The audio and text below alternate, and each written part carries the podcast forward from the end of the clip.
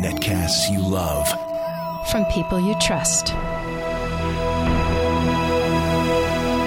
This is Twit. Audio bandwidth for This Week in Tech is provided by Winamp for Android, the ultimate media player for your desktop and Android device, featuring wireless sync. Download it free at winamp.com slash Android. Video bandwidth for Twit is provided by CacheFly at C-A-C-H-E-F-L-Y dot com.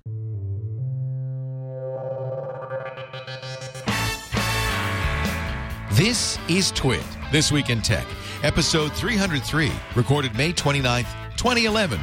Duck, it's Zuck. This Week in Tech is brought to you by GoToMeeting.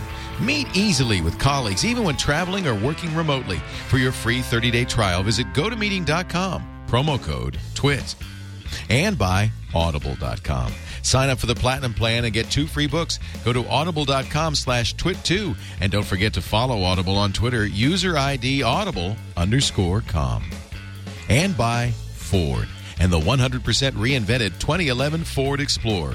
With room for seven passengers, best in class V6 highway fuel economy, and available sync with My Ford Touch, the 2011 Ford Explorer is perfect for your adventures with the family. For more information and to participate in the Mostly Photo Adventure Awards, visit mostlyphotoadventures.com.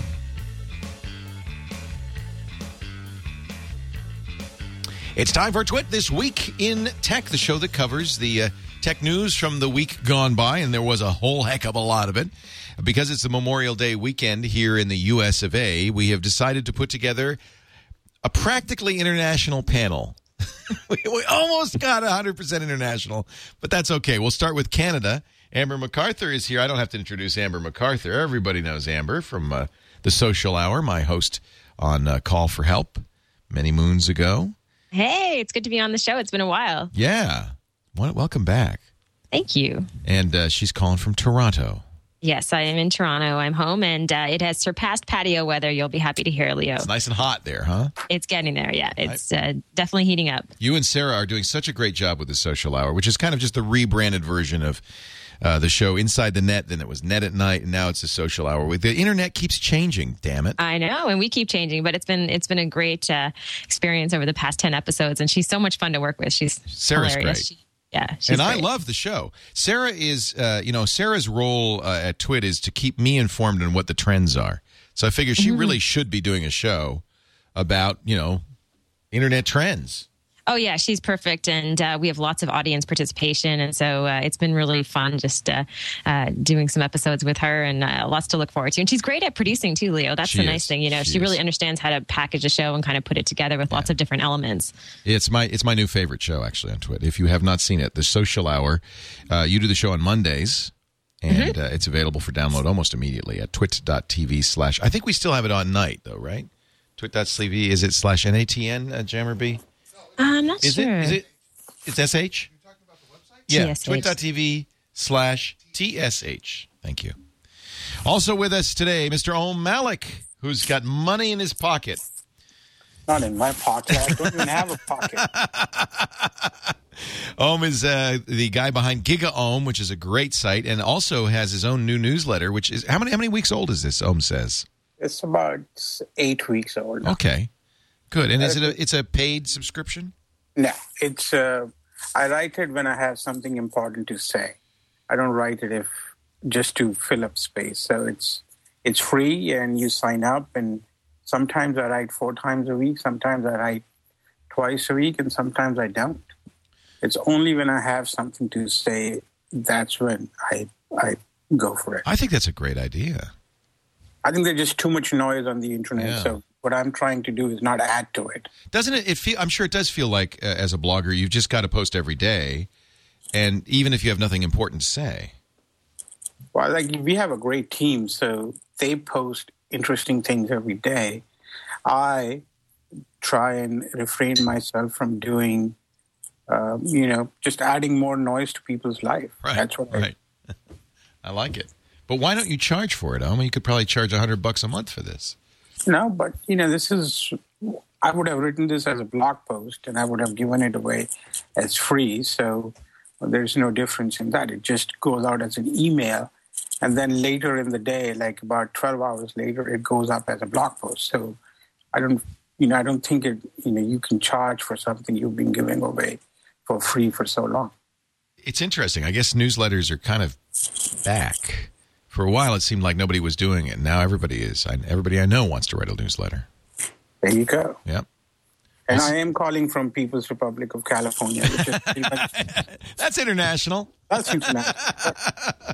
It's good to have you. Now from France, we've got Patrick Beja. Hey, it's nice to be back. Not Patrick on Twitter, That's me. and he hosts Yeah, a bunch I- of I- podcasts. I should really do what Om is doing, but actually, when I have something to say, just go on Twitter. So it, it's not that smart. I should start a uh, You're giving it away. newsletter too. Yeah. Yeah. Um, although Twitter is only 140 characters, and I find that um, actually a great relief because posting a long blog post it takes me a yeah, long usually time. what I have to say is not that complicated. Right. 140 characters is way enough. Right. Um, we actually, uh, I'm glad Patrick's here because uh, one of our top stories is the EG8. The uh, G8 summit is coming to France next week. Uh, all the leaders of the uh, major developed nations the U.S., Canada, France, England, uh, Germany, and so forth. The G8 summit. The week before, President Sarkozy, who's not known for being a champion of the free internet, uh, threw a little ga- little party for internet bigwigs, including Mark Zuckerberg, uh, Jeff Bezos of Amazon, Eric Schmidt of Google, uh, to uh, create a white paper, a position paper to present to the G8 leaders uh, on how the internet should be regulated. Uh, the fear was, I, I know Cory Doctorow wrote, "I'm not going to go because this is just get this is just an attempt to get us to kind of rubber stamp something that I can't possibly agree with. Sarkozy's so notorious for his kind of uh, pro-business, anti-free internet stance. What what did what did the EG8 end up being like, Patrick? Um, well, I guess it, it it's difficult difficult to explain because um, a lot of people were expecting it to be something that it wasn't meant to be. Um, I think uh, it. You have, okay? What you have to remember is we in the tech world know what we should be doing and what works and what doesn't work, even from a technical standpoint. Let's set aside the ethical and moral implications uh, of regulating the internet. But you have to remember that the governments do not know what the hell even that internet thing is. So I, I was one of the very few voices, I think, that thought this EG8 was actually a good idea because it was the governments recognizing, recognizing that maybe they didn't have all the answers and trying to include everyone in the conversation. And of course, at first, they're going to ask the people that they know and the people that they would go to anyway who have no clue either, you know, the uh, music lobby and the Right. movie lobby and intellectual property uh, rights holders. But it's a, it's a willingness to open the conversation. And I think we have to be part of that conversation and just look at how much voice um, you know Jeff got and JP Barlow got and a few others and compare that to things like uh, ACTA and the the uh, Protect IP Act which are Right. complete horrors negotiated in secret so it's it's starting the conversation I think I, I think you're absolutely right. I, you know, I was one of the people invited, thanks to Louis Lemer, uh, and uh, couldn't go because of fam- uh, family emergency. But um, I was really glad to see Jeff Jarvis of our uh, This Week in Google uh, show go, and he wrote a blog post before he left saying, "I'm going to try to get uh, Sarkozy and others to." essentially sign a Hippocratic oath for the internet that the that first and foremost government would do no harm. Jeff and I and many others, I know John Perry Barlow, believe that government should just keep its mitts off of the internet. That the pendulum has swung too far in the direction of rights holders, and uh, you know, I I felt like yeah, even if there's going to be some attempt to kind of whitewash what we say, if we don't come to the table, then we've kind of lost our right to complain. So I was yeah, there, th- th- there's definitely part of that, and uh, it's it's. I mean, uh, there there's a lot of people who think there is there's bad intentions to begin with. Like, okay, we'll say that they were included, and we'll do what we want anyway. But Right. that they could have done even without the EG8. And and remember, this is related to the G8, which is if you want to talk to governments, there's no bigger uh, venue. Um, and also, I, I have to say, as much as I appreciate the intent behind the Hippocratic Oath, I think there's a little bit of a disconnect between um, what we know and, you know, you can't tell the government first do no harm to the internet. They won't even understand what that is about. Well, it They're- didn't. It you know, that's actually what uh, Sarkozy's reaction was. Well, what do you mean? Of course, I'm not going to do any Yeah. harm to the internet uh, because they don't understand that the kinds of restrictions like the three strikes law they're talking about. They don't understand that that's perceived by many as harmful. Um, Right. They say, no, no, we're just protecting rights holders. You wouldn't want an internet where uh, it was uh, piracy was rampant and widespread. That's not good. Do no harm means preventing that. Yeah, exactly. And and Sarkozy was a little bit, you know, aghast. He ended up Yeah. regaining his composure. I thought he was quite five minutes politic. of.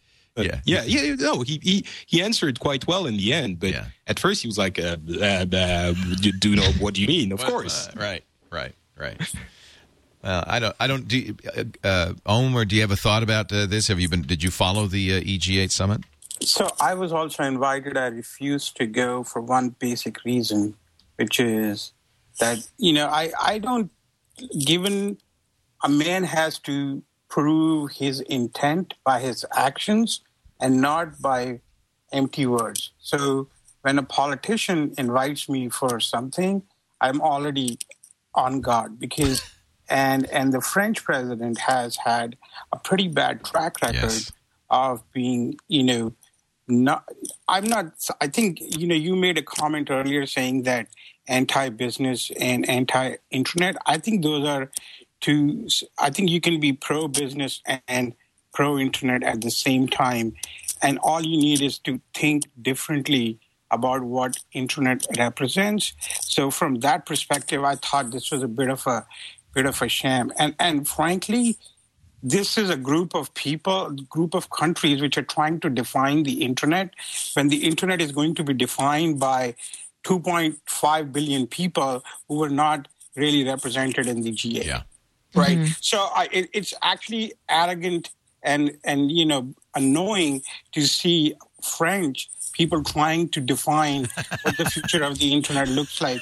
I, if if i need to know that i think the dialogue has to be with people from you know the representatives of china representatives of india people from brazil russia That's a and good point. And and from people of the african continent But but you have to start somewhere, Om. I mean, the com- That's that's incredibly disingenuous. You you you're talking in in theory uh, in theoretical yes ideally that should be the case. But you know that's never going to be that way at least not in the short short term. The people who are going to decide how things are handled are you know the US first and then France and the other countries in the G8 You're- I- we can't I, I disagree with you entirely on that because if you look at how China and and Brazil and and India and Russia are evolving as internet economies, they're not taking their cue from the U.S. They're they're doing their uh, that's an entirely different kind of an internet forming. They have a whole different you know DNA when it comes to the internet. I think what we are talking about is is two different internets because the, the the internet as we've known so far has been very Western you know influenced, but I think now it's beginning to change, and I One think that is why. Sorry, sorry, Amber. Go ahead. No, no, it's okay. I just, you know, one thing that just comes to mind when we're talking about this is I wonder how a group of people who come together at a conference like this, which is, you know, kind of an international conference, can really talk about the fate of the internet when I view it as something that is really country specific. And when I say that, I think of Canada, for instance, where there are people in this country who are fighting and have been fighting a long time with the government to make sure that the major telcos don't restrict bandwidth um, and, and have pl- plans that are based on bandwidth. And we're really fighting towards uh, eliminating those type of plans. So even though a group of people, I think internationally, who get together and talk about the future of the internet, I think that's a great thing. I really see this as something where you know, country by country, it's treated so differently.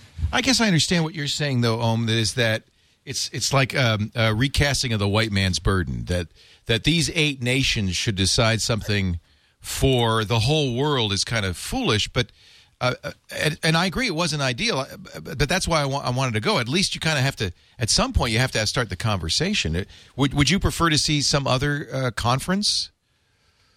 Not a conference. I think the, the I think the government actually has to keep its, you know, keep before it off. Invo- yeah, exactly. And before they do that, they actually need to educate themselves and not have conferences.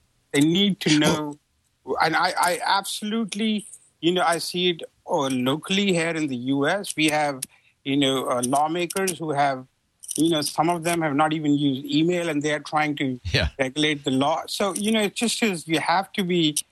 You ha- this is not a conversation which happens at an you know at a conference, which is basically in my. It was more to showcase, you know, uh, a, a certain a person as as like a future leader. That's Sarkozy. Yeah.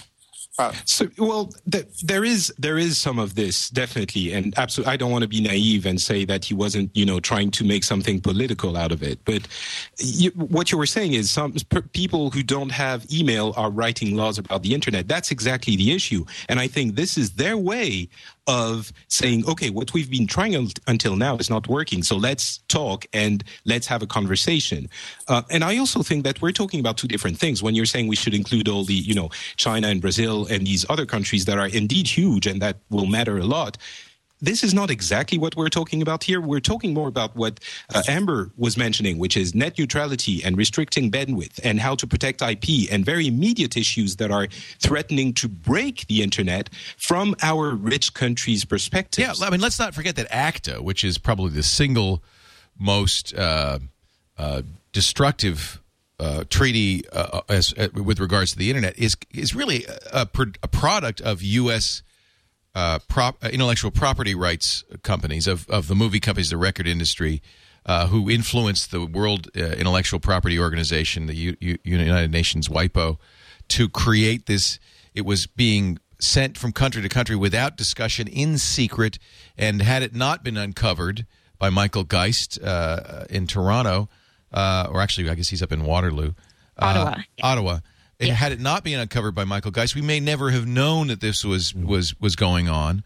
Um, that's that's coming from us, so it seems not inappropriate for uh, for the G8, uh, you know, for, for people like us to come and say, "Hey, stop it." But but and the thing is, sorry, go ahead, Patrick.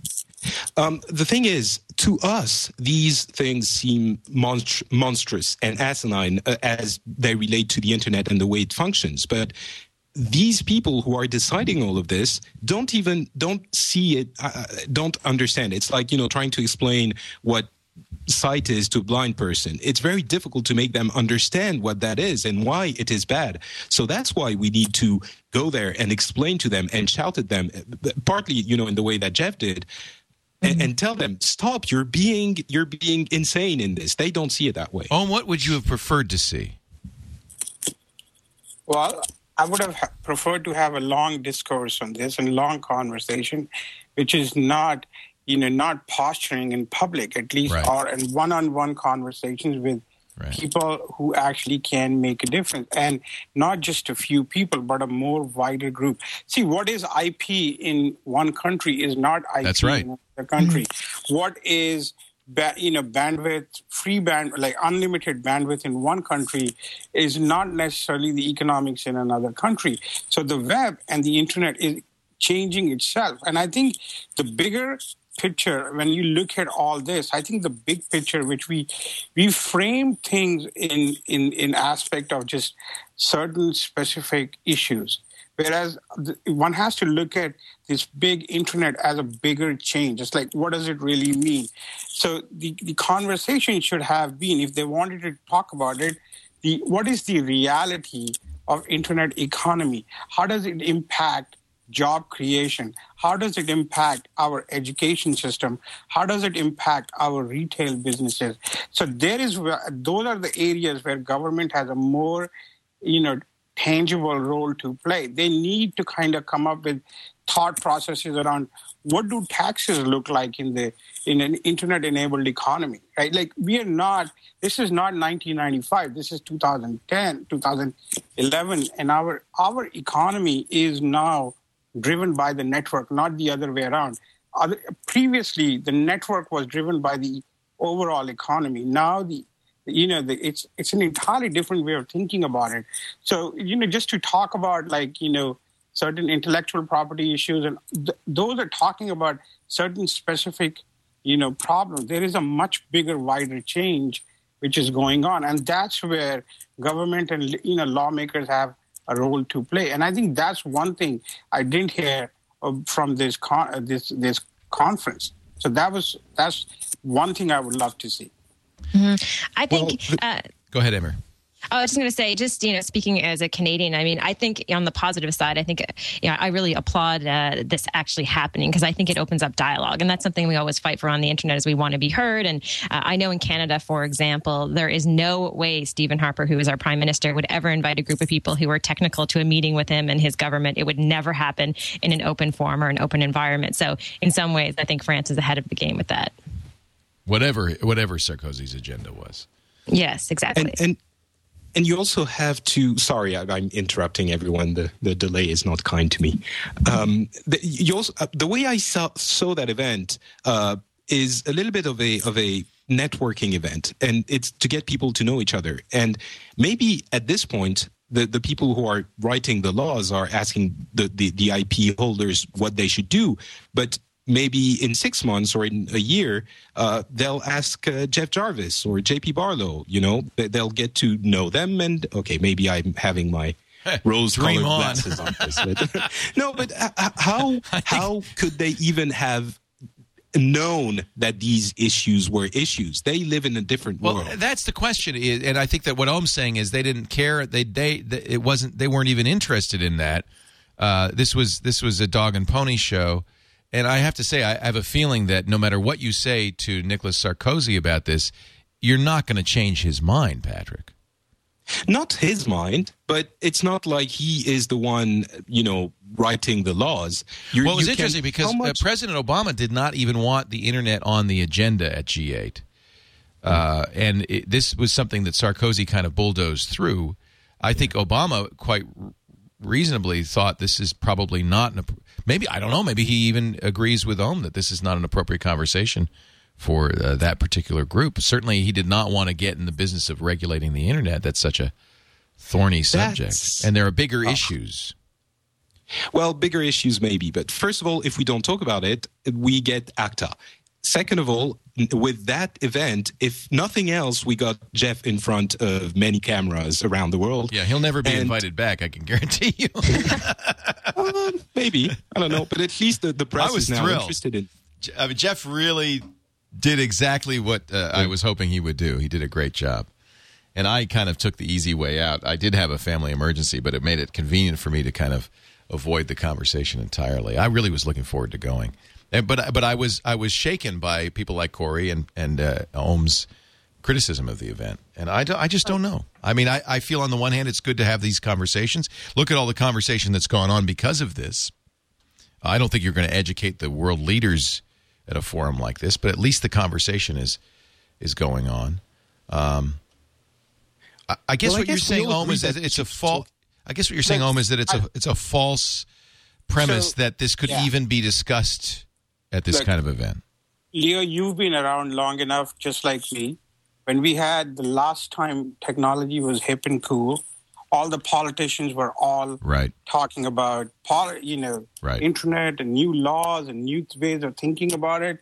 And the minute economy, uh, you know, took a little nosedive and everybody just vanished into thin air.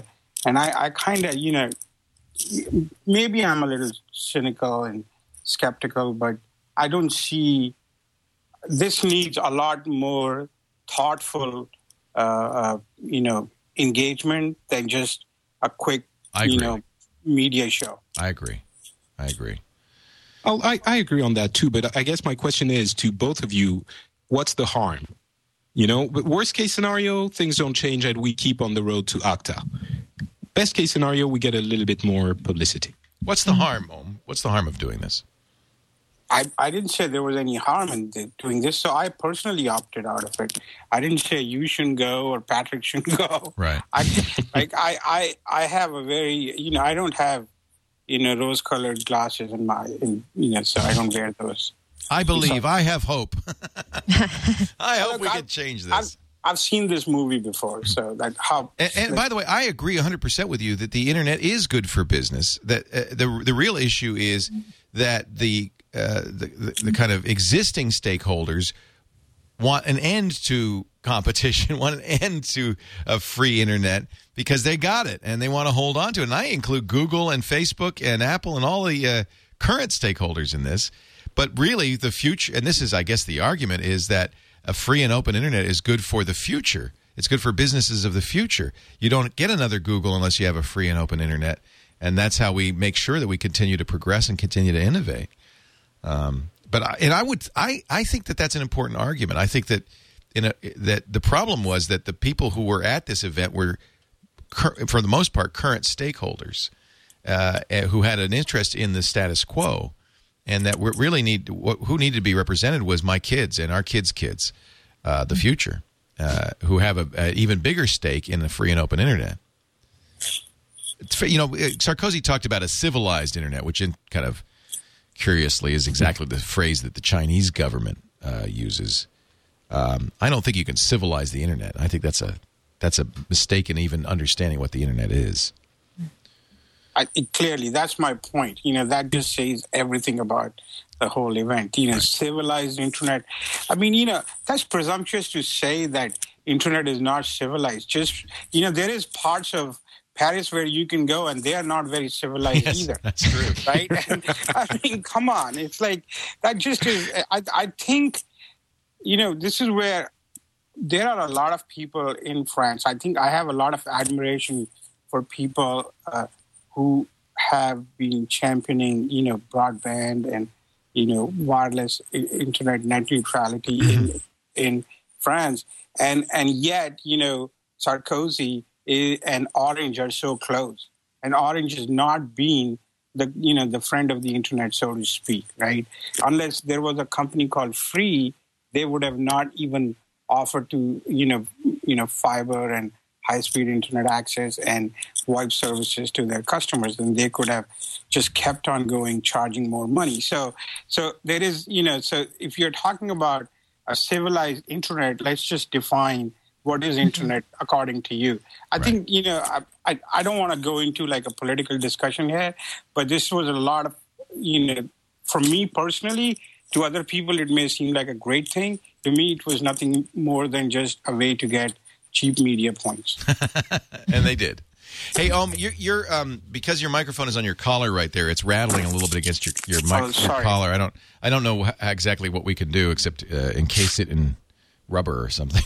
Do you guys realize that if my internet service provider Rogers is listening right now, I may start getting cut off because yeah, they don't like every time we talk about this stuff. Amber loses her bandwidth. Uh, I If don't I know. lose my bandwidth right now, it, I only have Twit to blame. I have to say, Rogers is notoriously bad uh, when it comes Yeah. to uh, to, to the situation in Canada is really bad. You know, talking about uh, the government being in bed with big business, particularly with the telcos, uh, we don't necessarily have a very bright future here with the internet. Um, there's a couple of options as far as providers, uh, not a whole lot of conversation. However, we do have champions out there. Uh, Leo mentioned Michael Geist, and I recommend people check out his blog because he really is fighting for uh, more open internet and uh, a real uh, great person to follow on that front. I was reading uh, GigaOM today, uh, um, the great article about the Chattanooga uh, internet, the gigabit that the Chattanooga Power Company was providing. It was basically a civil uh, internet, not a civilized internet, and uh, and how what a success that's been for Chattanooga.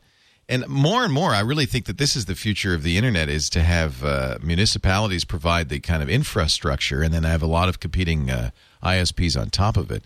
And I think when I mention this, a lot of people think I'm nuts that there's no way that that's going to happen. But it's working in Chattanooga. That's a great article, um, and um, people should read that if they want to see what the potential is for an amazing success story. Gigabit and and good for business, really good for business. We're going to take a break. Om Malik is here from GigaOM and his new newsletter, Om Says. More signal, less noise. Amber MacArthur, uh, my old buddy from the Social Hour and uh, CP24, and um, of course, the great CommandN.tv, and Patrick Beja, not Patrick on Twitter, who for some reason I don't fully understand has a whole bunch of English language podcasts. are you are you nuts? What are you nuts? and is regular uh, makes a regular appearance on um, on uh, TNT. But uh, you got the Movilicious, the Phileas Club. One day I'm going to Yep. be on that show. I hope. I hope so. Yeah. It's kind of twit. It's kind of an international uh, twit. Is the idea behind that? And- Yeah, uh, a twit for for international news where we get people from uh, different countries and cultures. And uh, just this weekend, we had uh, someone from Saudi Arabia, uh, Australia, France, and the U.S. discussing uh, Bin Laden's death and the Dominique Strauss-Kahn scandal. Very interesting. Yeah, that was that was an interesting time. I think they, th- there was more attention paid to that, the scandal, uh, the IMF uh, chairman scandal, than there was to the E G8 summit or even the G8. You know, I misspoke because the G8's over. I didn't even. Yeah. There was hardly any. There were EG8 got more ink than the G8. There's hardly anything. That was my impression too. yeah.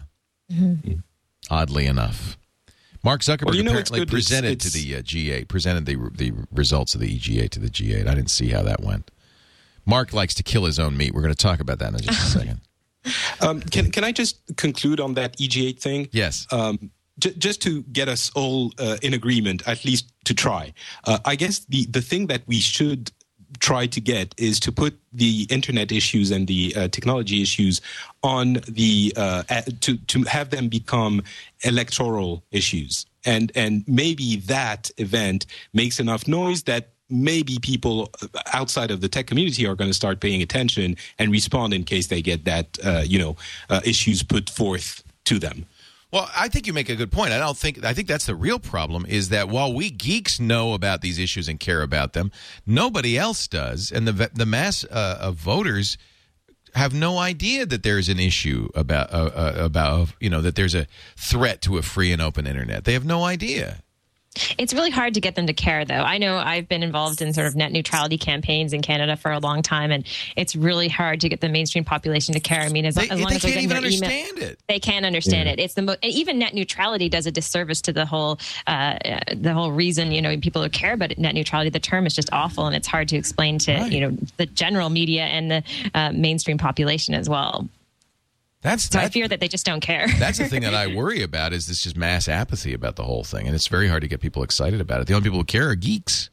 Yeah, there's apathy about people, you know, in terms of voting for the leader of the country. So, I mean, when you try to get them to care about inter- the internet, I don't know where you're They don't left. care about because, I war in the Middle East, let alone Yeah. the internet. we just had a federal election, and again, you know, one of the all-time kind of close to an all-time low as far as voter turnout, and you, know, you try to get push the internet in there, and I mean, it's a whole Right. world of apathy. Right. Uh, we're going to take a break, come back with more with our esteemed panel, our international panel for our Memorial Day show. But before we go any further, I'd like to talk a little bit about one of our esteemed sponsors, the great folks at Citrix who do Go to Meeting. GoToMeeting is an online meeting system that just, you've probably tried these before. It is the best. It allows you to meet easily with colleagues, clients, even if you're traveling or moving around uh, especially because they've got that great iPad app. Now you can go to meetings with your iPad, and I love that. I want you to try it right now, Mac or PC.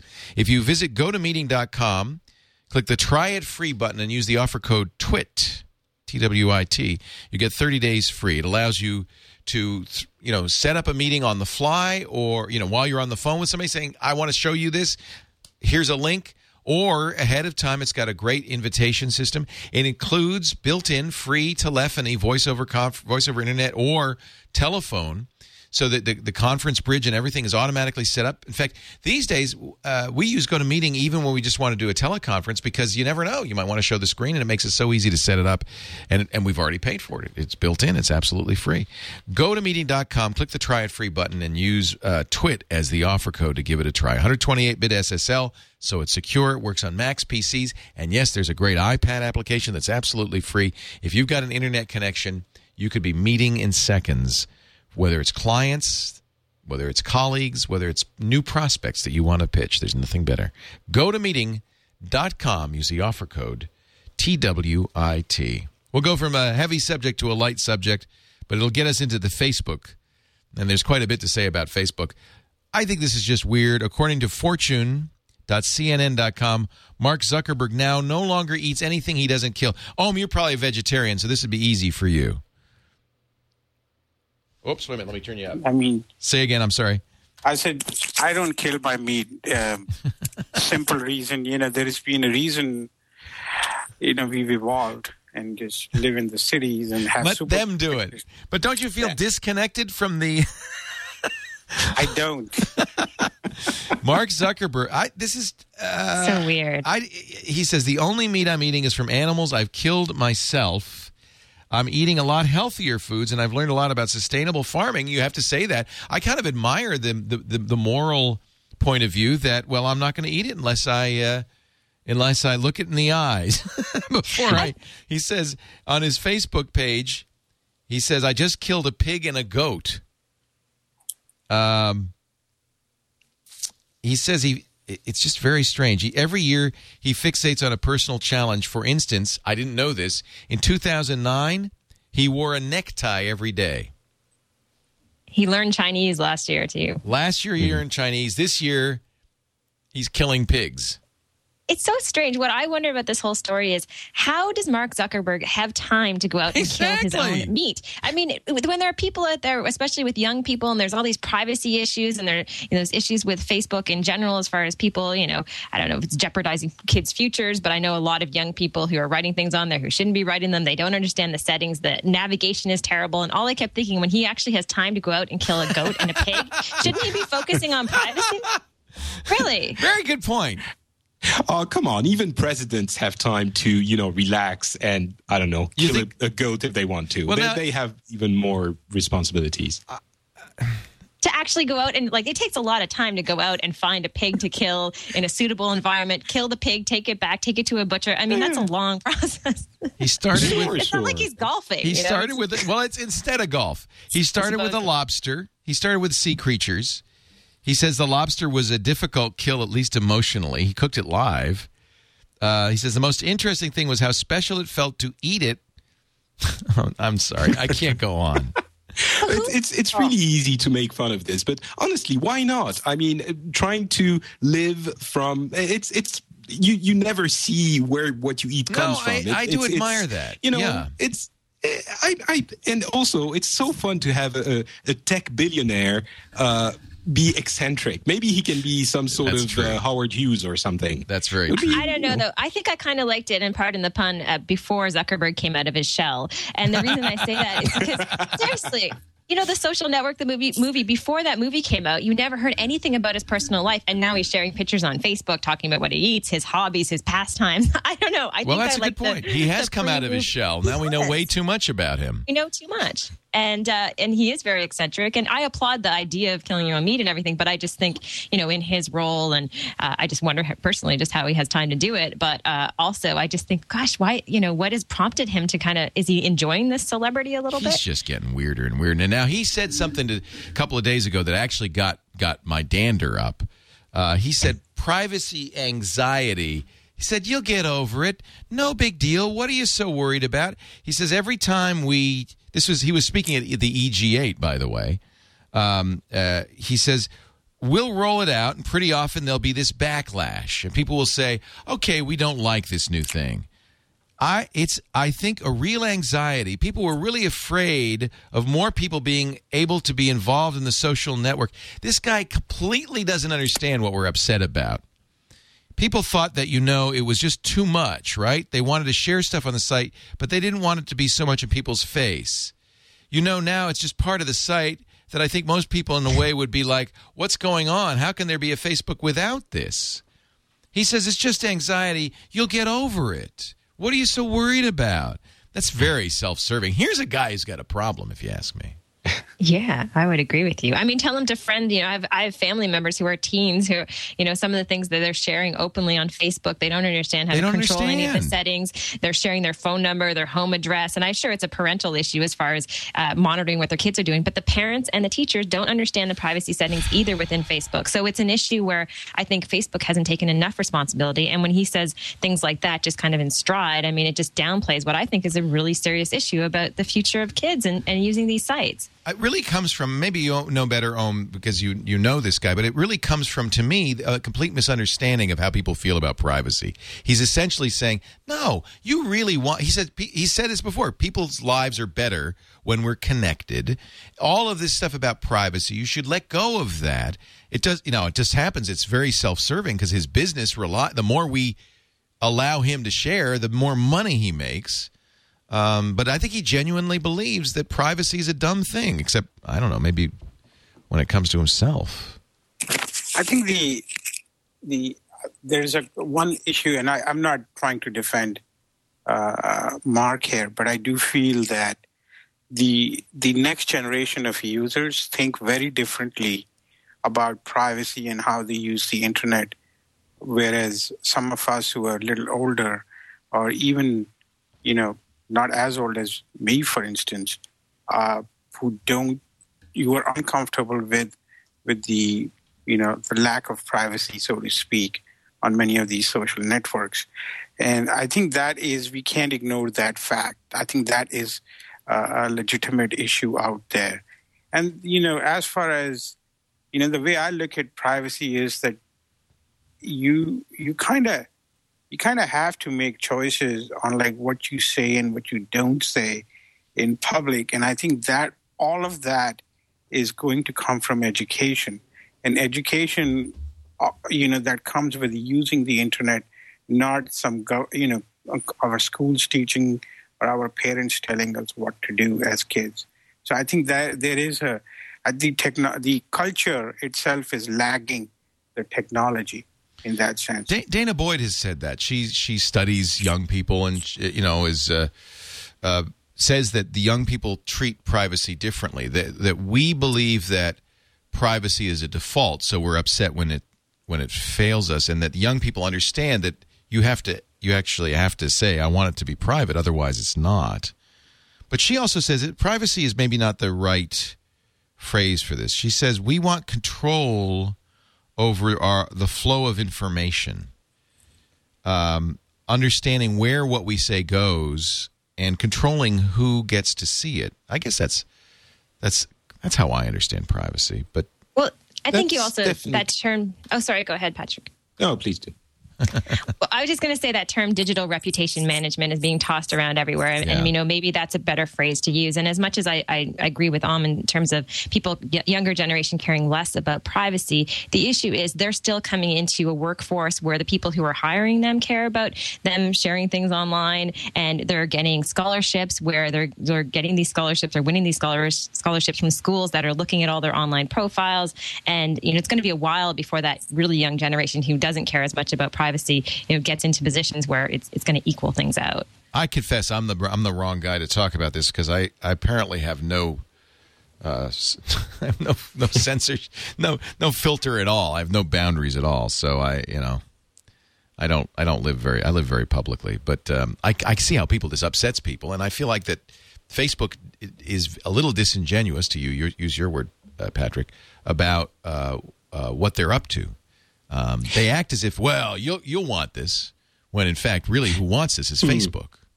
Well, yeah, that's that's true, of course, and I think you, you all made good points in the fact that we we absolutely need to know more about what our privacy settings are. I think people like maybe us uh, just assume that anything we put out there on Facebook, be it yeah. private or public, is should be considered okay if in case it ever leaks. Right. So we're sort of careful. I think I, I took a line from your book there, uh, Leo. Um, but t- just to be fair to poor Mark, who who we're ganging up yeah, on uh, today. Yeah.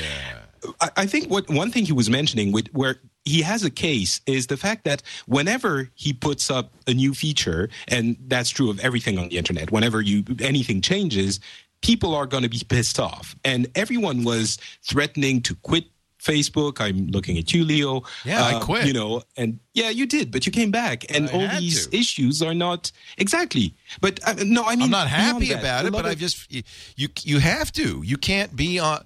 In fact, this is one of the things I hate about Facebook. Uh, well, if you really, if you really okay, let's let's put your case aside because it's sort of a, of a special case. But a, a, lot of people were unhappy, were expressing their anger very very vocally, and in the end, eh, that anger sort of fell back, and and no one is incredibly upset about some of the features that Zuckerberg has. I think mean, that's that only Facebook because. I think that's only because we just gave up. Yeah. not things like not things like the the the feed. Uh, he was mentioning in his speech when the feed just arrived. I think it, it was 2006 or seven, uh, very early in the life of Facebook. People were in uproar. You know, it's that thing of of changing a, a, a, a feature or piece of the interface. No, or, I, I agree. I, I, I know what you're saying, and, and, and I, I agree with that in the sense that. But I think he's conflating two different kinds of anger. There is when any anything changes. If I change, you know, the the when the backdrop behind me, people are going to get be upset. Oh, your changes ruined it. You've you've jumped the shark. That's Yeah. one kind of upset. Now I understand that people don't like change and they get upset, but then they get used to it. But he's conflating that with I think the very real and legitimate concerns people have about Facebook's changing privacy policy and how hard it is to figure out what the hell is going on there. You know, you you know, from one moment to the next, you don't know what is going to happen to stuff you post there. And you're right, Patrick. The right assumption is just assume it's going to go public. But that's not the No, promise they're think- making. Now, I, I agree, but I think he's doing that absolutely, and it's absolutely because that's what Facebook It's wants. convenient. Yeah, no, I, completely. But I also think that we are doing that a little bit too in saying that uh, users are still completely upset about every one of those new features that they were upset about when they were introduced. Things like you know tagging the uh, tagging someone else on the photo. People realized, okay, it's no big deal. If I if I don't like it, then I delete it, or you know these kinds of little things. Uh, the the general privacy setting, it's an understandability of the privacy settings is a, a huge problem. I agree, but not everything is to that level um, of you know DefCon five. But it's not it's not just privacy on Facebook. I would argue just from someone who runs a business, I make a living by doing social media and, and consulting clients. And the reality is they change so many other things on Facebook on a weekly basis. Like if you want to have a contest on on Facebook, every week they change the rules and regulations. And I just get this feeling, I don't know, Mark, I don't know who he works with at that top level, that these are a bunch of young people are just are like, eh, we'll change it this week, see see what happens. And I I, feel like the there's culture. a lack of respect. Yeah, it's the culture and it's an arrogance. And it feels like it's a lack of respect for users out there who depend on the service to connect with friends and family, to do business, and they just are, you know, switching things up kind of, you know, haphazardly. That's my opinion. Is this the is this the generation gap you were talking about, Om? Is it a bunch of young people at Facebook who don't get the concerns that uh, the, uh, us older people have? I don't know, you know, if it's the people at Facebook who are like that. I think, but they have a culture of trying a lot of new things. And, you know, what I've seen is that, you know, Facebook as a company, you know, pushes to the very extreme, to the very edge, and sees how far it can push its customer base. And then when there is a pushback, so they pull they back, back a little bit. Yeah. And then they do it again. And so they've, you know, they've, you know, they they won, you know, that movie any given sunday. Football is a game of inches. I think facebook is uh, facebook has adopted that philosophy when it comes to privacy and changes. I would say one thing about facebook at least they don't put do no evil in their corporate they start with the assumption that they are going to do something Do you think do you think Google is as bad as Facebook? I mean, these are big companies which have to make money and they have their own agenda. I mean, we have to be naive to believe that these companies don't have their own agenda, right? Like, so whether it's Facebook, Twitter, Google, you know, they're in the business of making money. And there is this whole idea of them doing the right thing. Well, I don't know.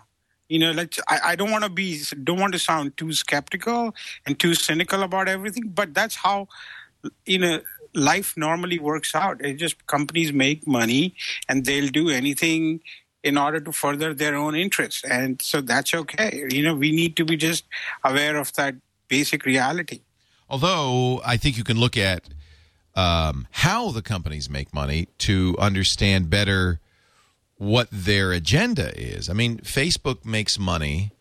Uh, both Facebook and Google make money through ads, but uh, Facebook makes money by using the information you give it to allow advertisers to target those ads, and sometimes very personal information. and google makes money by taking money from people who sell fake pharmace- pharmaceuticals and They're in a little And trouble for that, aren't they? and run infant, infanticide, infanticide ads in countries like India. So come on, I mean, it's like we we start looking at everything. We all live in a glass house in that sense. yeah, I guess that's true. I guess that's true. Uh, Dick Costolo is going to be working for the president. Uh, apparently, um, the CEO of Twitter will be named to an advisory uh, committee to uh, President Obama, according to the Wall Street Journal. Um, among others, See, that's something we don't have in France. What you guys have a, a, a, a we may have it. I don't know if it means Sorry. anything. Oh, it, it means that the government is paying attention to to the technology world, and you have you know a, a CTO, and you we don't we don't have anything like that. Maybe if we have you know if we had a CEO of some tech company and more involved in the government, we wouldn't have had the three three strikes law or It's the President's it- National Security Telecommunications Advisory Committee, or NSTAC. And uh, along with Dick Costolo will be Scott Charney from Microsoft, uh, Jamie Dos Santos, who's the CEO of a company called Terremark Federal Group, David DeWalt, president of Intel.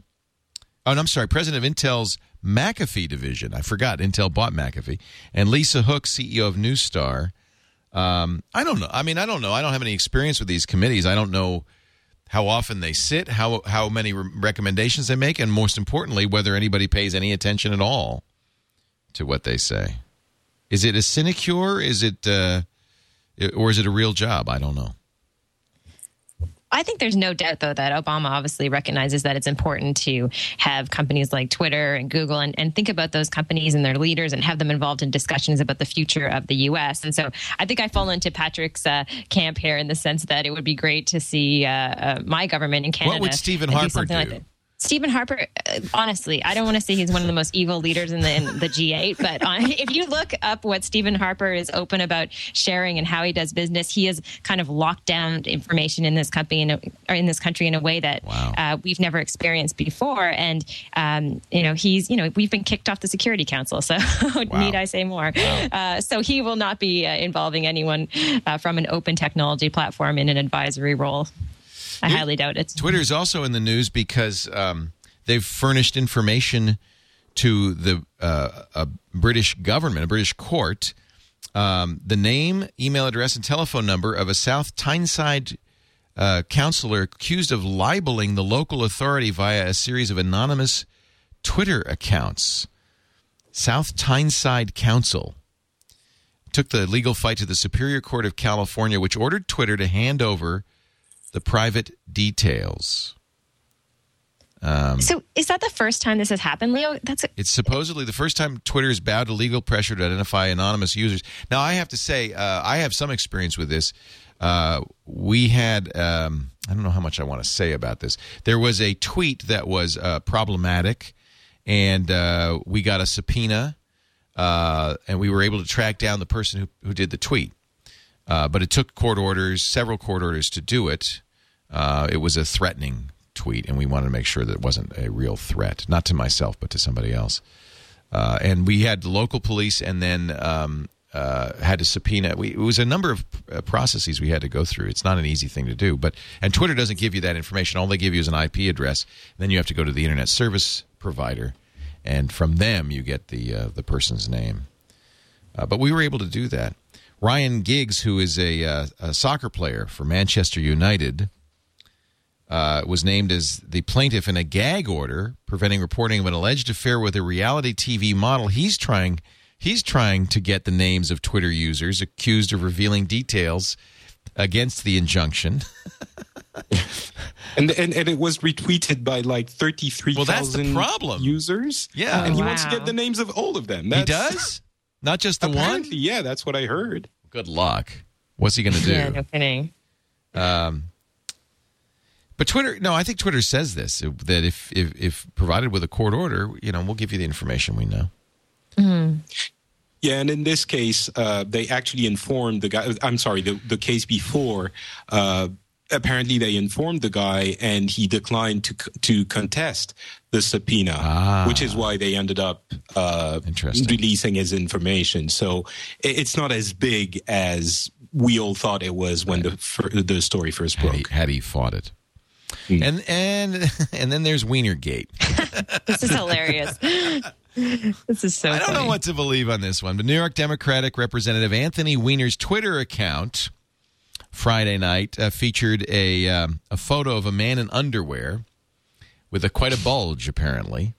Uh, the tweet was an at reply to a Washington State woman. Uh, of course, the tweet was retweeted uh, quite a bit.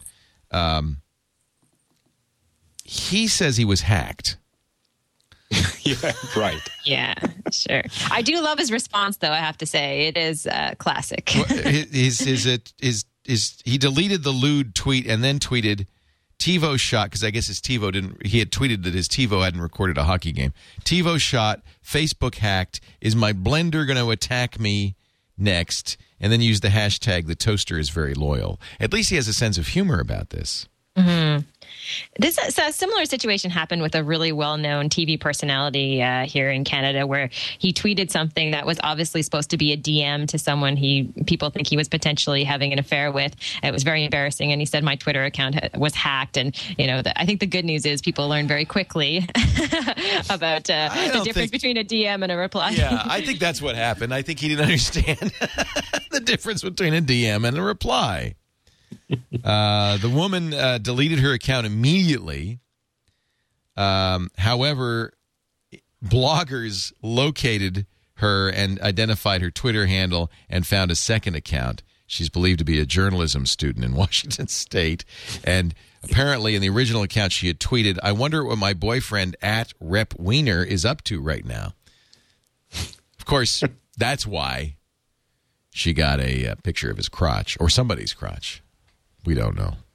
Wow. I have to say though the, that that that picture is incredibly disappointing. I didn't was see it. I you actually that. sought it out, eh, Patrick? Well, it's on. It's in the article that. Uh, Is it? That's. Oh, I think so. oh yeah, you're right.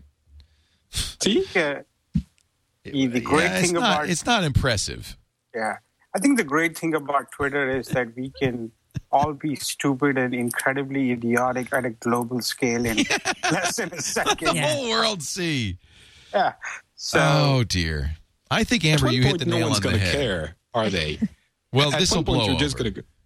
Yeah. Well, he, I have to say though, he, I mean, his response and ha- the fact that it was humorous. If he just said nothing and closed down his Twitter account, I mean, this would have been a very different situation. So I think he kind of Very true. alleviated some of the drama by just responding, being kind of funny, and using a quirky hashtag. He kind of, in some ways, even though obviously he doesn't totally understand how to use Twitter, if he did publicly do this, he understands that you know it's it's important to reply quickly and to use some humor as well and kind of I- things off. I believe this is the advice Amber gives in Power Friending. as a matter of fact. He must have read it. yes, he must have read your book.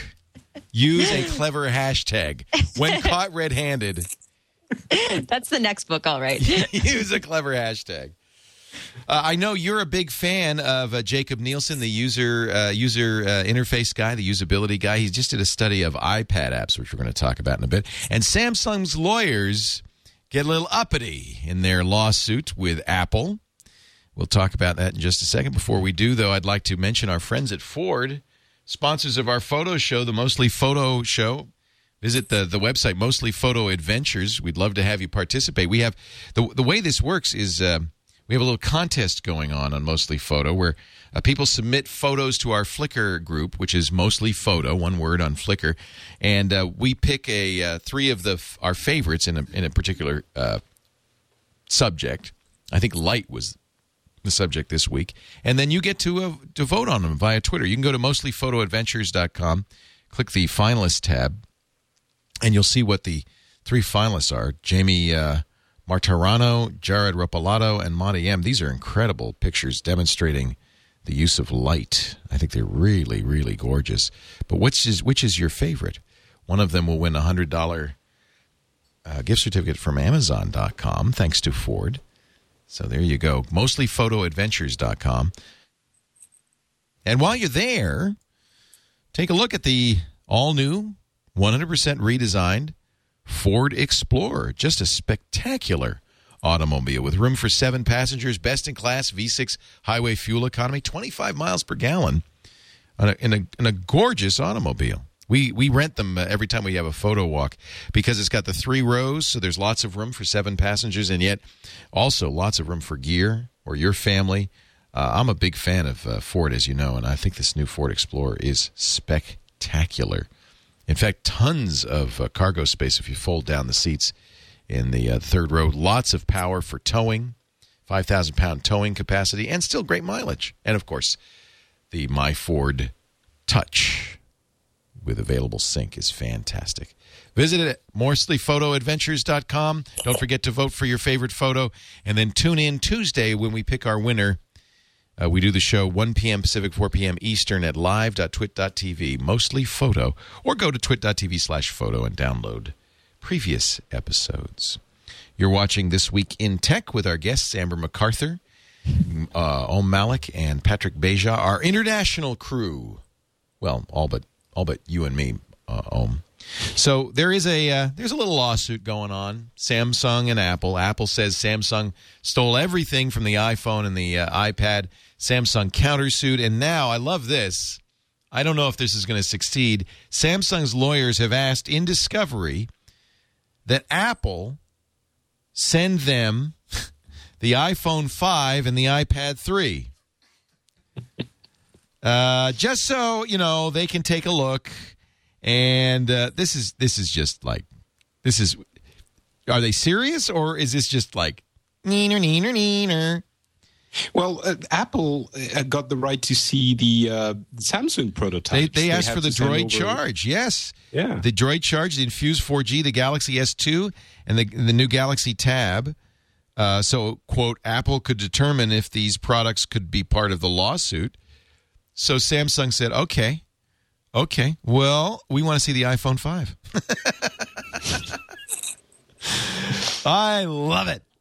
When you can't compete, litigate. Um, They'll, they'll, they'll get it, but it will come attached to Steve Jobs' arm. yeah, with a with a with a bracelet. The court Yeah. sided with Apple um, because review units had come out of most of these and photos and so forth. So it wasn't it wasn't giving up anything that uh, people hadn't already seen. Um, but but I'll be very curious to see if uh, if they if they if they say to uh, Apple, you better if if they do, then they're clearly not paying attention. um, we'll see. They say by June thirteenth. This would be good for the Apple rumor website. Yeah, It's not there. Gizmodo's going to love this. Yeah. So Yeah. This will be fun. They say if final versions aren't available by June 13th, we'll take the most current version. I bet they will. Um, this is great. This is great. I just this is a this lawsuit's going to go on for years and give us lots of material. Just like the Winklevoss twins. Yeah, going to the Supreme Court now. Living right up, Unbelievable. living right up to that to those characters that were created for them in the the movie Yeah, The Social exactly. Network. They're exactly like that, apparently. Uh, so I have a question about all these uh, le- these lawsuits.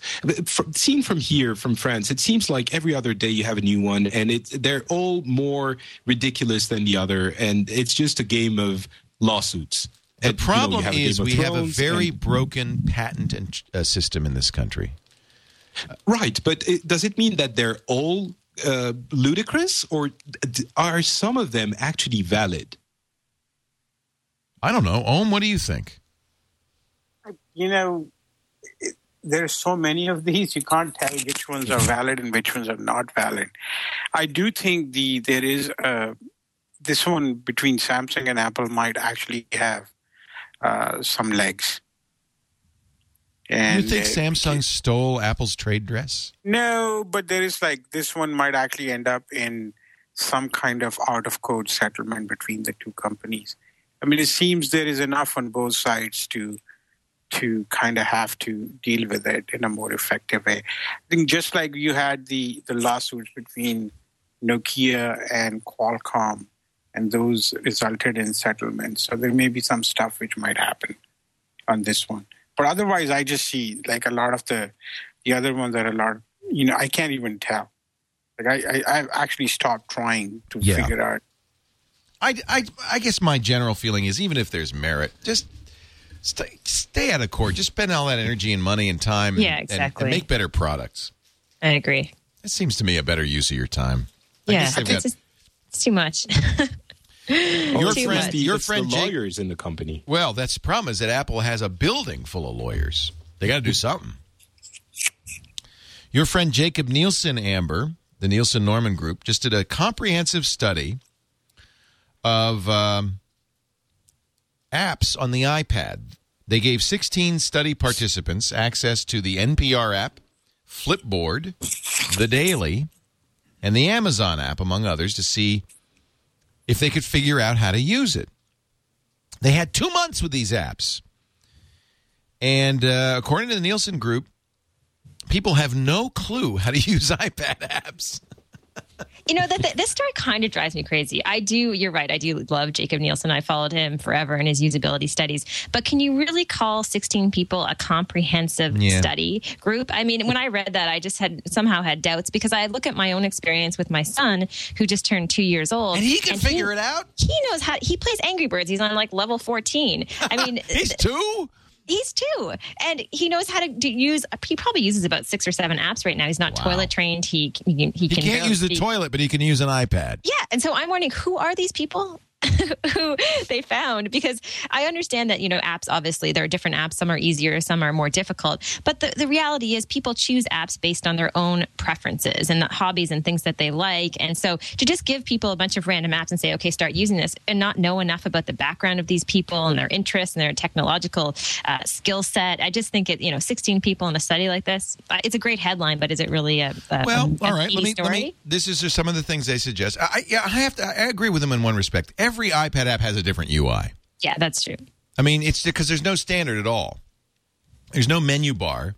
So all of them, you end up, and I think this is why little kids are good at it trial and error. You end up just doing things, swipe, push, poke. And when something happens, a kid loves it. They go, oh. And, and, and that's why little kids are better than adults. Adults are saying there's got to be some sense to this. No, I think uh, Leo, the, the the the thing with iPad and and kids is exactly what I was talking about. Young people and privacy and Facebook is that they have a whole different way of thinking about things. Touch is a very natural interface, and they can figure it out very easily, especially when it comes to games or educational software, which prompts them to do things. They would have done these things in real life. I think those are the applications which are being successful. I think mm-hmm. there is a reason why Angry Birds is so successful. There is a proper touch physics behind it. You know, it just didn't happen. So they thought this one through that how can anybody use it without having a learning curve? And I think when you look at something like NPR app, that is a brilliant app and anybody can use it. I say the same thing about the Amazon app. It's the same thing. I would not say the same thing about the other two you mentioned, right? The daily and and Flipboard, they're a work in progress just yet. And so I think, and first of all, to say that 16 people are, are a comprehensive study, I don't think so. If, when you think of an iPad, you have to stop thinking of it from a predictable user experience that you are used to on a computer. And I think that's where, you know, all these apps are created and app, apps are reviewed with a PC mindset. I think that's exactly what is going on right now. There's also a study that says uh, French consulting firm Miratech. So this one's from France, Patrick. just published oh a research report saying that people reading news on an iPad are skimming and can't remember what they read. I'm sorry, I can't remember what you just said. Readers are more likely to skim over articles on an iPad than in a newspaper. 20% of users have better retention when they read something on paper versus an iPad. There's no difference in the amount of time it takes a person to read an article on the iPad versus a newspaper. So they're not they're not reading it faster. They're just remembering less. And on average, eyes linger longer on paper, implying more focused reading. People's gaze, they did eye tracking on this. People's gaze patterns when they look at a page are identical on an iPad versus a print newspaper. There's just something about it. People, just aren't remembering it.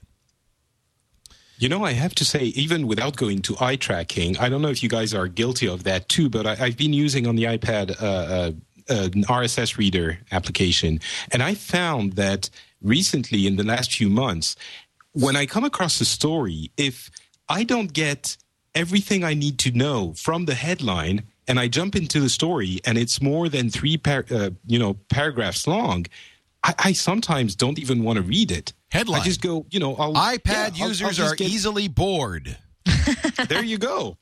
I, I'll just get my information from, you know, the either Twitter or podcasts or, but if it you need to condense it so much for to grab my attention do you guys see that at all or do you still read long articles i'm bored let's move on I'm yeah. sorry.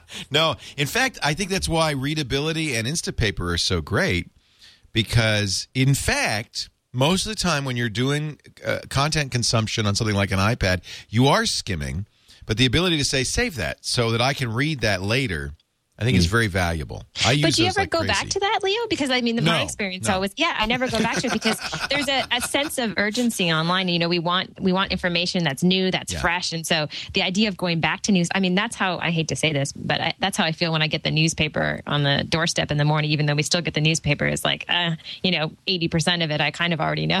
Right? It's anxiety provoking. yeah, I get is the big New York bit. Times. It's like I can't get through that. When I get the New Yorker every week, it's like ah, ah. Yeah, Can you just send me some headlines and a Twitter uh, Yeah, feed or something me. like that? Tweet me. yeah. I wait. This is terrible, but my brother uh, reads the Globe and Mail, which is Canada's national newspaper, pretty much from front to uh, uh, back every day, and so he reads it online. And I'll I'll wait until he kind of tweets the best articles before I even think to, of diving into the site because I know he'll kind of pick up some of the best stuff. So you have all these human filters around you, right, going through that longer content for you. Yeah, that's the excuse. Yeah, your brother is your flipboard yeah, pretty much. I'm sure he'll love to Do you hear ever that. do this to your brother? Come on, Swipe 'em. Go faster. Swipe. Go faster. Swipe. I Next wish I could do Next that to some people actually that are a little wordy because I find even just in general, you know, people are taking too long to say something. You just want to move them on. Swipe 'em. Move Pinch them 'em. along. yeah okay i got the message Talking at you to you, friends. I'm a pinch, I'm a pinch Patrick. Uh, so um, we've seen Google's cloud service. Amazon. Did you? How many? Okay, how many of you bought Gaga for ninety nine cents? Mm, I'm gaga out. You Gaga out? Yeah. Oh, Malik, I know you're a big Lady Gaga fan. I actually, I didn't even wait for the 99 cent offer. I, I bought it on iTunes. So You paid eleven ninety nine. I pay retail. You're a man. terrible consumer. Why did you do that? I, I couldn't wait. I just wanted this the album. he is a Lady Gaga fan. I was I joking. am. I am. it's like she's the perfect new media star. She's brilliant. I do. I do have to say that she is using new media in in such an impressive way. You know, when I first, well, you saw that Chrome ad, right? And, uh-huh. and I watched the Chrome, the Lady Gaga Chrome ad, and I thought, oh well, those so superficial. Her tweets, you know, claws up, little monsters, stuff like that. And then somebody said, no, read her tweets, and she actually engages with her audience. She at replies people. She's totally in there mm-hmm. amazing. She, I mean, Amber, I'm sure you, you know she's next book. She's going to be a case study, and Oh, she's phenomenal. And you know, she's she sent a tweet a while ago that was uh, uh, uh, kind of inappropriate, and she actually apologized for it right away. And she's so connected to all of her fans. I totally agree with that. I mean, I think that she's done a great job of using a bunch of different channels in the social media world. I just find it's one of those things that's like Gaga saturation for me. Yeah, I'm sort yeah. of you know, it's too much, right? Uh, let me Um, ask you though: Do you think that's really her tweeting? Uh, I don't know. I kind of think it is. And whoever, if it's not It her, they're doing a great authentic. job of being Yeah. authentic. Exactly. So um, it feels like her. But, uh, you know, then again, I, you know, as far as authenticity, I feel like she ripped off Madonna. So that's a whole other conversation. you know? If if Twitter had existed during Madonna's reign, watch out. Watch out. So um, there is a on my on my personal blog omis.me there is a video of uh, of this person who talks about Gaga ripping off Madonna, Madonna ripping off somebody else, etc., nice. etc. The music, as they say, the the idea of original music is just going away. I think what what Lady Gaga has done is establish that the media is a game of attention. It doesn't matter what platform you use, what channel you use, what methods you use. The more attention you get, the more uh, you know, you know, the bigger star you are, the bigger star you are, the more you can monetize it. I think she embodies that attention economics better than anybody else. Her and Justin Bieber are two perfect examples of people who use the internet to their own advantage in Yeah. a very effective. That's why I like. I you know, it's, will I remember her music? You know, six months from now, No. probably not. No. And I also and I also listen to Lady Gaga just to annoy one of my colleagues. You really want to you really want to annoy him? Listen to Justin Bieber. no, no, this is like I just play the some of Lady Gaga's songs, which basically puts makes me the devil in the company. So it's great. Um, so uh, I did. I bought the ninety nine cent just because I just because it was it was cheap. But apparently, um, Gaga gets the same royalty whether you buy it from iTunes or Amazon. So uh, essentially, Amazon's making up the difference. Billboard magazine estimated that it was about seven dollars forty cents per purchase. There were four hundred forty thousand copies of Born This Way sold on Amazon during that 99 cent promo on Monday and Thursday. 440,000, Wow. uh, which means it cost Amazon about $21 million for this promotion. Was it worth it? Well, it comes down to the to the cost of acquisition uh, of a new user, right? It, it means that they paid seven and whatever dollars to get a new user. Maybe Worth they won't it. stick around, Worth but it. still, Worth it, it. seems like not too much of a you know not too high of a price to get a new user. Yeah. Yeah, because those people now are buying music on Amazon. They, some of them set up Amazon accounts they didn't have before. They know how to do it. They've, they've, they, they can now come back and buy another album. Uh, and they're using the cloud service, right? Because as soon as you buy even one 99 cent album, you've got 20 gigs storage. The upside for Amazon is great. 400,000 400,000 new users in, you know, 2 days of promotion seems like a definite win, Yeah. no matter how way you, how you put it. Yeah, and they get a lot of press. I just think it's hysterical that Om spent eleven ninety nine. like enough. You could have got it for ninety nine cents. I I sp- already have the cloud service, and yeah, as I said, I couldn't wait. You know, come on, it was my Such a hurry. iTunes alerts. we are we are all victims of this of these new technologies. That's really the the the, the, the fact here. I wish I could be a victim. The, the, the oh, you Amazon can't get it in France. Not, yeah. Can you get it in Canada, Amber? Uh, I think so. I didn't actually buy it, but I think we can. Yeah, I'm pretty sure we can. Okay, get ready for this because we don't know yet, but it, it's it's presumed by all and sundry that Apple is now going to announce iCloud now that Amazon and Google have kind of stepped forward with their music services. Um, everybody agrees. In fact, the, you know, there's a lot of evidence that they've already made. Amaz- unlike Amazon and Google, Apple is making deals with record companies. Um, and here's what they're going to get because they've made a deal. You now right now with Google Music, you can put 20,000 songs up there, which is amazing, but you have to upload each and every one. So it took me several days to get my 6,000 song collection up there. Now it's up there, it's on my phone. I mean, I, I can stream it to my phone, my uh, my tablet, whatever. I like that. What you really want to do, though, is just kind of run some program that says, oh, yeah, you got that, that, and that. We'll just put a copy up there. And apparently, this is what, according to rumors, this is what Apple's going to do uh, with iCloud. They will scan your iTunes library and then put a high quality copy of that same song on your iCloud without uploading. And that's why they're licensing it from the music companies. They'll even replace any low bit track copies with a high quality version, fully licensed. Now, unlike Google and Amazon, they'll probably charge you. Well, we don't know. You know, uh, Google is probably going to charge you.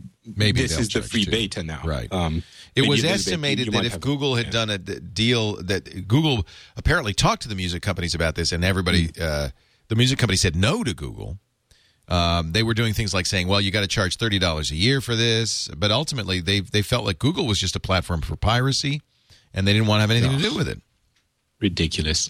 But it, it's probably you know that thing that that Apple is probably going to do, uh, which is scan your library and and getting making everything available to you, is presumably what Amazon and Google wanted to do also, but couldn't. So they had to do that weird workaround where you have a locker in the in the sky in the clouds. Um, but Apple ironically is now the, the the music label's best friends because Google and Amazon wouldn't play ball. It's uh, it's a quite an incredible turn of events and very lucky for Apple. Yeah, I, am excited about this. I think it. You know, I'll definitely use it. I think it's a, a good thing. Just to be able to have access like that to all my music in the cloud. I mean, Absolutely. I'm constantly running around and I'm not near, you know, my computer and my iTunes library and then they're different on every computer. I mean, it's kind of a mess to be honest with you right now. So yeah. the idea I could just have it in one uh, place and be able to access it anywhere online is a huge advantage. And, um, hopefully it happens soon. I wouldn't write out right off Amazon. I don't know if I think Google, as usual, has kind of fumbled this one, but I wouldn't write off Amazon here. I think that they're really they're doing so many interesting things. I think this Gaga promotion was huge. Uh, you, do you know that they launched a Mac download store this week? I, it was. I don't think it got a lot of attention. If you go to Amazon.com, you, good luck finding it. But you can. But they launched a store that will allow you to download apps for Macintosh, just like Apple's own app store. Well, how is it a store though? It's not a piece of software that you install install on your Mac. No. It doesn't automatically download and install the software. It's just a page with lots of Mac software. Yeah, for download. Right. But really that's such a big deal i guess you get the rights to it and then you can reinstall it the, the software you bought yeah it has a lot of the a want, lot of the advantages of apple store without a separate app does it is that that important to have an app um, no but i i the the big aspect of the app is also that it uh, automatically installs and updates. Uh, right. I'm sorry, of the App Store and updates your apps. I don't know how right. this is different from just a regular Amazon page. Don't you store. think it's interesting though that Amazon, Amazon has now an Android App Store and a Mac App Store? Oh yeah, I mean no. This is uh, regarding what you were saying earlier. Amazon is going to be uh, apparently it's very likely that within six to twelve months we're going to see Amazon emerge as the one competitor no one expected to right. Apple in that whole mm. uh, mobile world. They're doing everything right, and they've been doing everything right for the past few months. How with, uh, important uh, is it, services? And how important is hardware to that? Is it, it Amazon? Of course, is rumored that they'll have two Android tablets. One will be a quad core before the end of the year. Uh, is that a key to the whole thing? essential. Yeah, they have to in that world they have to control the experience, which is what Google is also I'm sure you guys will agree, but they're also trying to get their house in order a little right. bit and racing to get things cleaner. Hmm. Do you think Amazon's a good bet right now, Om? Absolutely. I think there is there I think we have to just take a little step back on this. You know, they this is a business or slash this is an effort which is going to be put you know services like download.com which is owned by cbs on the defensive number one. Number two the amazon's business is to sell things whether they are physical things or digital things whether it's video games music software. If apps are what people want to buy they're essentially selling those. And what they are going to do when it comes to tablets they're thinking about tablets or Kindle or whatever it is as a way to sell more digital goods. That's they're not selling hardware; they're selling digital goods. So they're coming at it from the exact opposite end of the spectrum versus Apple. I think they mm-hmm. have both these companies have very clear strategies, and I think Amazon is taking the right approach. They're being very methodical, and you know what they have is what Google still doesn't have is access to people's purchasing, you know, information. They have one click, and you can start buying whatever you need to buy on Amazon. That is an incredibly powerful asset they have, and they're leveraging it across different verticals, whether it is the Android store or the Mac store. You know, why shouldn't they be doing like a Windows store or Amazon, you know, Windows store? I'm sure Windows? they will. Yeah, that's I mean, next. it's like, I mean, if people want to pay for software and they can make it easy to buy, why not? Well, and, and Micro- Microsoft Office, which is on sale on the Mac Store, is a lot cheaper on the Mac Store, and you can use it on three computers. Right. Um, and exactly corresponding to what Om is saying is is saying, uh, look at the MP3 service that they offer from Amazon to Google, you can't even buy anything on Google's store. Yeah. Uh, that's a major flaw. This is this is why you know Amazon could afford to antagonize the uh, music labels. I'm talking about that you know music service specifically, but they could afford to antagonize them because they already had the deals to enable the, the selling of music. Google could not afford to antagonize them, and they Right. did it anyway because they're Google. Right. And there's such a comfort level, I think, with Amazon. I think of my mom, for example, who's 67, and probably the only place she's ever bought anything and felt really comfortable about the online purchase is on Amazon. No, just absolutely, yeah. having known that site and that brand and trusted it for so long. Two things one click and Prime guarantee that I will always look at Amazon to buy something before I go anywhere else. You know, Leo, I wrote a post recently, and in last five years, the amount of money spent by us on Amazon per year has doubled, and that's primarily because of since 2006, and that's primarily because of the the, the availability of you know Amazon Prime and a lot more of these digital goods. When you say Because us, you mean the Malik family or you mean us Americans? the the average, Average Amazon American. customer. Yeah. and and and the reason for that is i think when you make it that simple when it's one click purchasing decision Huge. and when it comes to digital goods it is actually we don't even think about it It's not It's all- real money.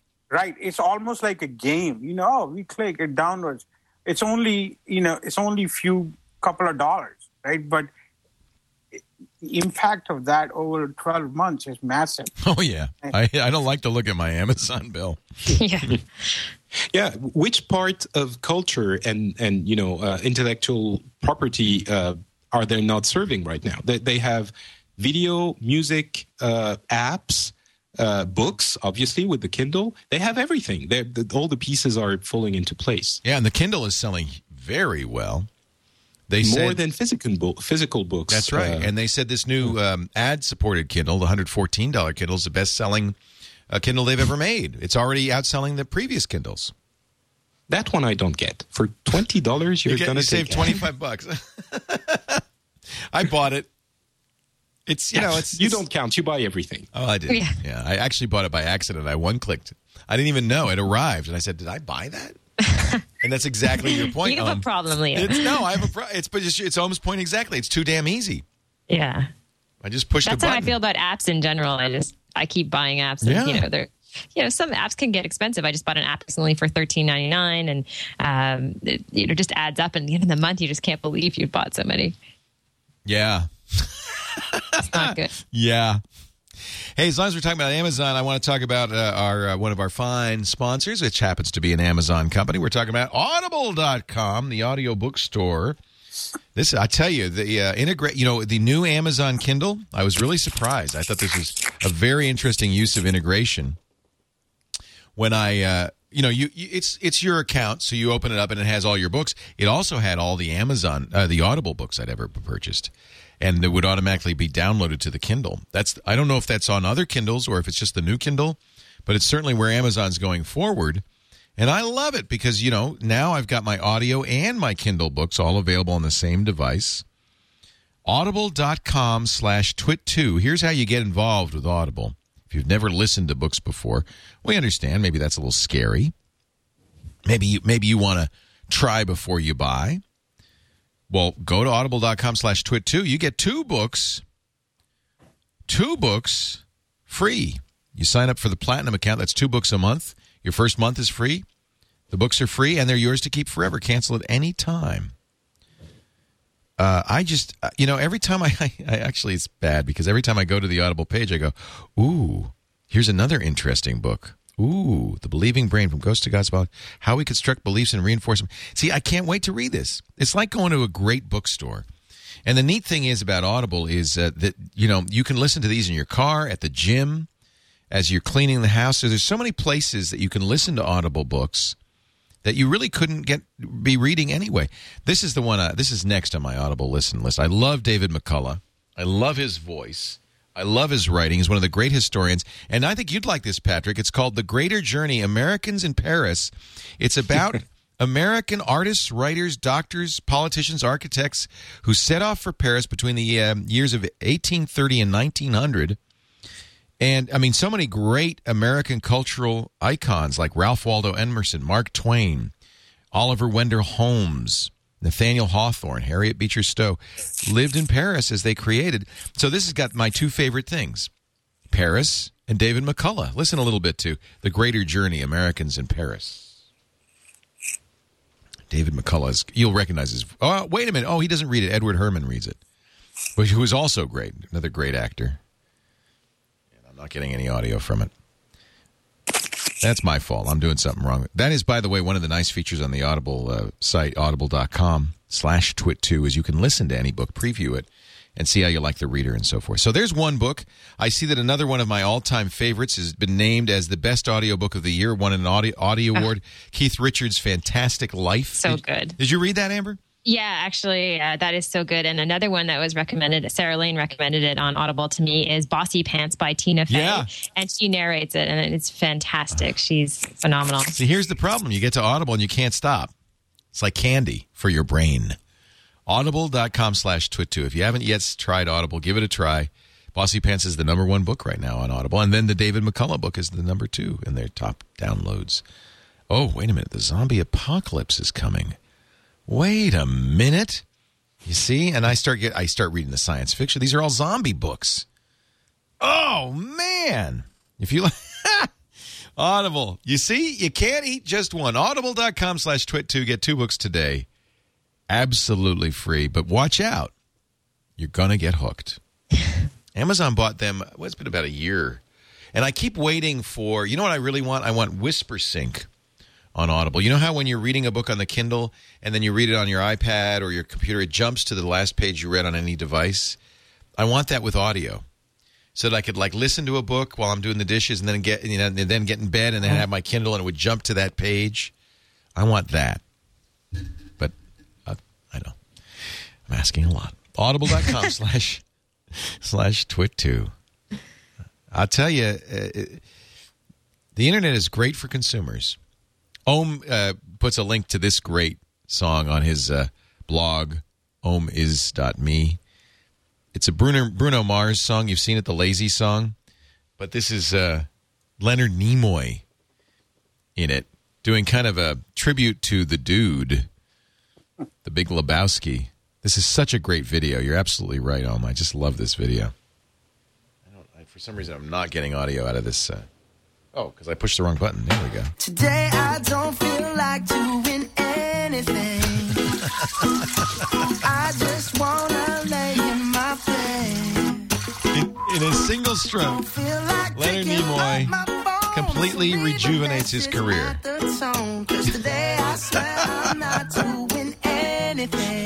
And is Bruno- this something that he did for for promotional purposes? you know, it's specifically? not the official Bruno Mars uh, video for this song, but you got to figure. I mean, I don't know. What's the story, Om? Do you know? I think uh, this is just a special video I think he did or something. It's so great. This so is pretty funny. awesome. It's so funny. he wanders out of the house. He's eating cereal out of the box. His neighbor waves at him. He goes, and leaves, throws the empty cereal box on the lawn, and then walks to the drugstore in his slippers and bathrobe. Yeah, gives him the Vulcan mind meld. this is straight out of the Big Lebowski. This is a tribute to Jeff Bridges in the Big Lebowski. I'm sorry, I just, I just. It's a great song too. That's a great song. That's marketing. Get Leonard Nimoy. We're going to try to get Leonard on the on the show. He he's a geek. Apparently, he's a photographer. Does a lot of great photography. Um, You're s- friends with Steve Martin now, Leo, so it's only Yeah, Leonard Nimoy, Steve Martin. What the hell? good company. Superstars. A couple more uh, stories. We're going to wrap this thing up. Um, Sony says uh, we're going to restore PSN by May 31st. Unless we don't. Okay. I got you got to feel for everything Amazon's doing right. It seems like Sony's doing something wrong. Uh, congratulations to you, Om Malik. You raised uh, another six million dollars. You are now GigaOM is now worth forty million buckaroos. Or so I've heard. Well, I hope you put some of that in your pocket. Uh, no, it's all into the company. We keep growing it, and uh, hopefully, you know, everything works out as we plan. It's good. Are you are you looking to be acquired at some point, or what? What is what is your strategy? I, you know, we just raised capital. The idea is to grow this into a big business, and it's it's not just me. There is, you know, forty people who work at the company Wow. who who work incredibly hard, and you know, we're we've pushed into subscriptions and paid content, and it's going incredibly well for us. So, That's great. yeah, Well, HuffPo, how much did HuffPo sell to AOL for? What one one three fifteen. three hundred fifteen million? Yeah. That's what I still can't get over that they don't pay any of their bloggers or writers. I, I haven't gotten past that point yet. Arianna has very likes likes uh, well nice clothing. Zynga is about to file for its IPO. Now, LinkedIn had a massive IPO a couple of weeks ago. I think we're are we going to start seeing a little heating up of the um, of the uh, public uh, offerings uh, in the tech world? I think the Zynga one will will be will change the game quite It's a gonna bit. be huge, isn't it? Yeah. I think they have such massive revenue numbers and they have such massive growth that that they will eventually be the catalyst for the a lot of the companies to go public. I mean Zynga is the kind of company which can energize the IPO market. They claim 250 million people actively playing their games every month. Yeah. Cityville, which I guess is a sequel to the very popular Farmville, attracts 90 million monthly users. Even the original poker game still got 35 million users. Um, didn't Lady Gaga do a, a Gagaville that's like a part of Farmville? $400 million I think she in profit on $850 million in revenue. They're valued at 10 billion right now, uh, but uh, they'll probably go off at a, even more than that. Wow. Do you think we're in a bubble, Om? No, no, I don't think, you know, to call it a bubble is not right now. You know, give it another 12 to 18 months, and when you see more insanity, then we would be in, in, in, in a bubble. Right now, I think what we are is is an over, overheated investment environment, and it's investments in a certain kind of tech company. What you're seeing is you're hearing about these companies and these funding so much more often than you used to in the past. And it gets amplified on Facebook and Twitter so quickly. So you start to believe that there is an actual bubble. There is a bubble at the lower end of the spectrum where new companies are getting funding. You know, if you look at LinkedIn, it's a pretty solid company. It's been around for Yeah. almost 10 years. Yeah. I mean, just because it's the first new exciting technology IPO in a long, long time. So people are overpaying for it right now, and it's you know it will find its own median. It's, right? Like is what- it, it's pent up demand. it- there is, and I think bubble is when you start to see companies with have absolutely no fundamentals Right. start to go public, and you know everybody around you starts to talk about them. That's when you know things are incredibly crazy. Right now, market is extremely, extremely overheated. People are very excited. There's a lot of excitement going on in the valley. That is still doesn't reconcile with the overall economy. Right, the overall economy is still pretty slow. Right. Things are not going that well.